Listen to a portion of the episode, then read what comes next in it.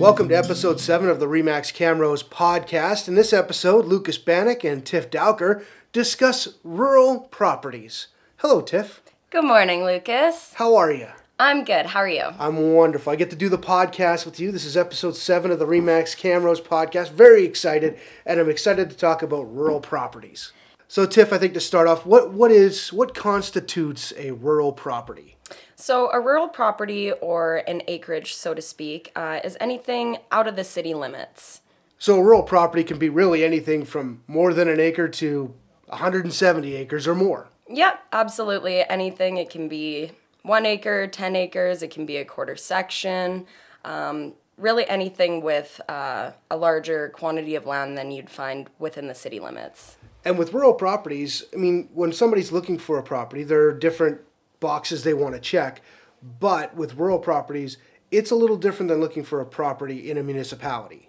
Yeah, absolutely. There's plenty more things to look at um, as far as you know utilities. Uh, you have to look at your water, your septic, um, any kind of services to the land.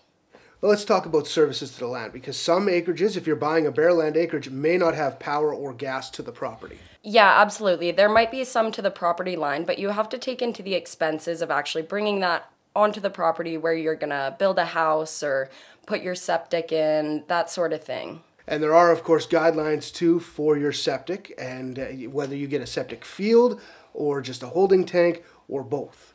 Yeah, so typically um, for tank and field or straight discharge, they want it over 10 acres now. And of course, with septic fields, it's not just about the uh, property itself, property size itself.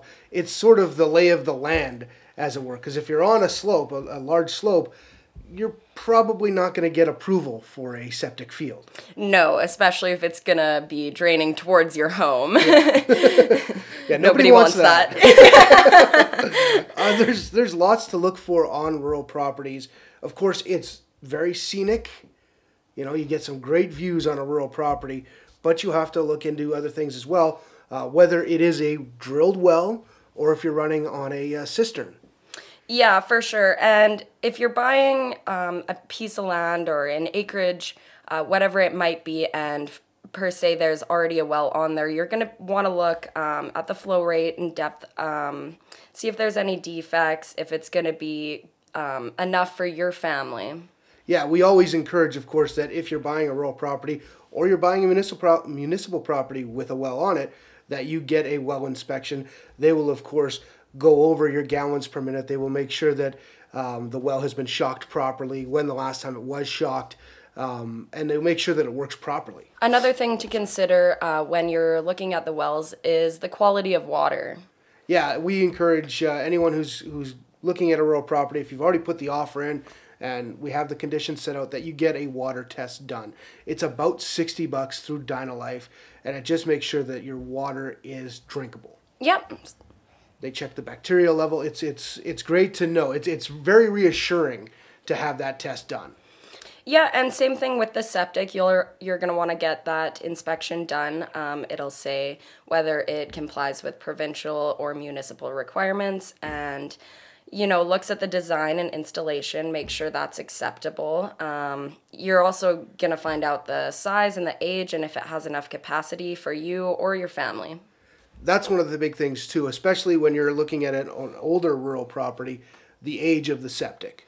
Yes. Um, and you know what? If it's just a septic tank, you have to take into consideration um, the pumping out and how frequently. Mm-hmm. Yeah, you want to make sure that you're not overflowing. And, and a lot of the times now, you look at these older properties, they don't have an alarm, and we encourage, and of course, any inspector will encourage that you get an alarm on your septic uh, just in case. Yeah, that's very important. Um, so another thing we should touch on is other maintenance to the land. Uh, a lot of people, when buying an acreage, don't fully realize the extent of the maintenance and work there is to do on a rural property. That's it's not just cutting the lawn anymore. no, absolutely not. No, there's snow removal, uh, with road maintenance and access to your property, you want to make sure you have the equipment um, to really get that snow plowed in the winter. If you have help uh, to do so, um, per se, you work away, um, things you want to consider. Absolutely, and you know it's easy to shovel a twenty by twenty foot driveway, or it's not easy, but it's a lot easier doing that than a two hundred foot driveway. And easier to find help. Absolutely, yeah. There's there's a lot of things that need to be considered when you're looking at a rural property. One of the big things too is I like to call it peace and quiet versus convenience. If you're on a rural property, it's a safe bet that you aren't going to be, you know, within three minutes of the grocery store. So maybe you're 20 minutes, 25 minutes out of town. Well, you have to kind of budget that, budget accordingly when you're going grocery shopping and things like that. Because if you run out of milk at 3 a.m. when you're trying to have a bowl of cereal while you're watching Colbert, it's not like you can run to the local shortstop or 7 Eleven.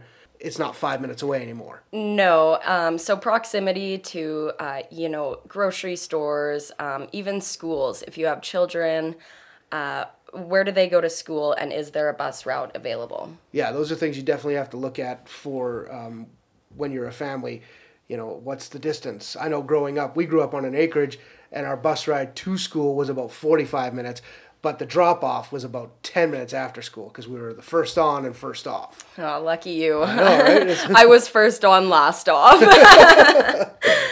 um, so, again, with proximity, you might want to consider uh, garbage collection. Is there uh, a station nearby that you can take your garbage to, or you'll have to take into consideration another expense uh, where you can get uh, the dumpster put out there. I think it's about $25 a month. Uh, yeah, I think it's uh, after whatever the deposit is to actually bring it out there yeah, and, re- and rental. yeah, it. I believe there is a, a, holding fee and then a dumping fee that goes along with that. So, yes, yeah. Um, just some things to consider. I know some people who are on acreages, they have the dumpster they dump it once a month. They get it picked up once a month. Where I know other families, it's a once a week thing. So it just depends again on the size of your family, how much uh, garbage you're collecting over a short period of time.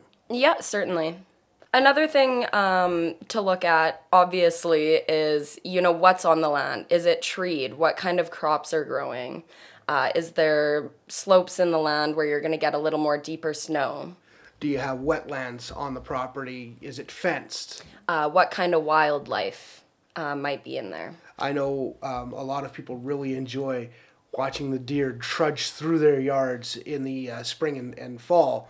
Uh, that's great, but you just kind of want to be aware of what's coming in and out of your yard as far as wildlife goes. Yeah, um, people can often have issues with gophers. mm-hmm.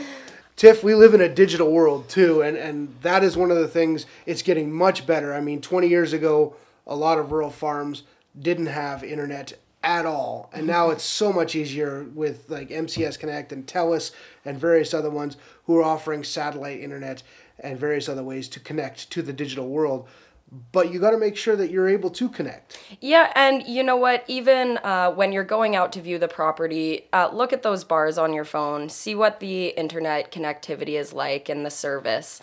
Um, it's very important to people nowadays, uh, even, you know, us as realtors. Absolutely. I know I've shown houses where I need to call the agent and I have no service, so something to consider. It's, it's funny how that has become a priority um, in the last 10 years or so. But it is true, we are connected uh, via the internet to everything. So making sure that you are connected or that you will be connected when you move onto a real property is imperative, especially if you have kids who need to do their homework online or anything like that. Yeah. Okay, Lucas. So, uh, one other thing I wanted to touch on is zoning. Yeah, you want to make sure that when you're moving to a rural property, that if you're wanting to make improvements to the property, that you can.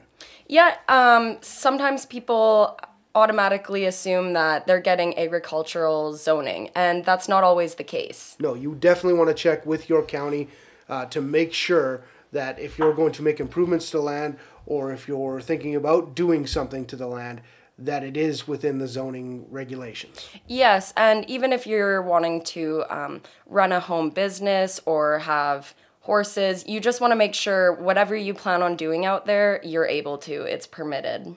So, Tiff, when you're taking clients to rural properties, what are the three big things, the three big markers that you're looking for? Lucas, when I'm going to show rural properties, uh, I always like to ask my clients uh, first the size of the land, what they're willing to take on for maintenance, uh, how far out of town they want to be, and of course, the three biggest things uh, is there power to the property, is there gas to the property, well, and septic. Those are the biggest expenses. They are possibly or potentially going to have to incur. So that's definitely the biggest things. Great points, Tiff. It's it is a big purchase. I mean, real estate. No matter if you're buying a rural property or an urban property, it is the biggest purchase you're likely to make in your life. And when it comes to rural properties, you just want to make sure that you're going in eyes wide open. Yep, you want to look at everything. If you'd like more information about rural properties or what to look for with a rural property, you can always call REMAX at 780-672-7474. Thanks so much for joining us today, Tiff. Thanks, Lucas. Just know you're not alone. Cause I'm gonna make this place yours.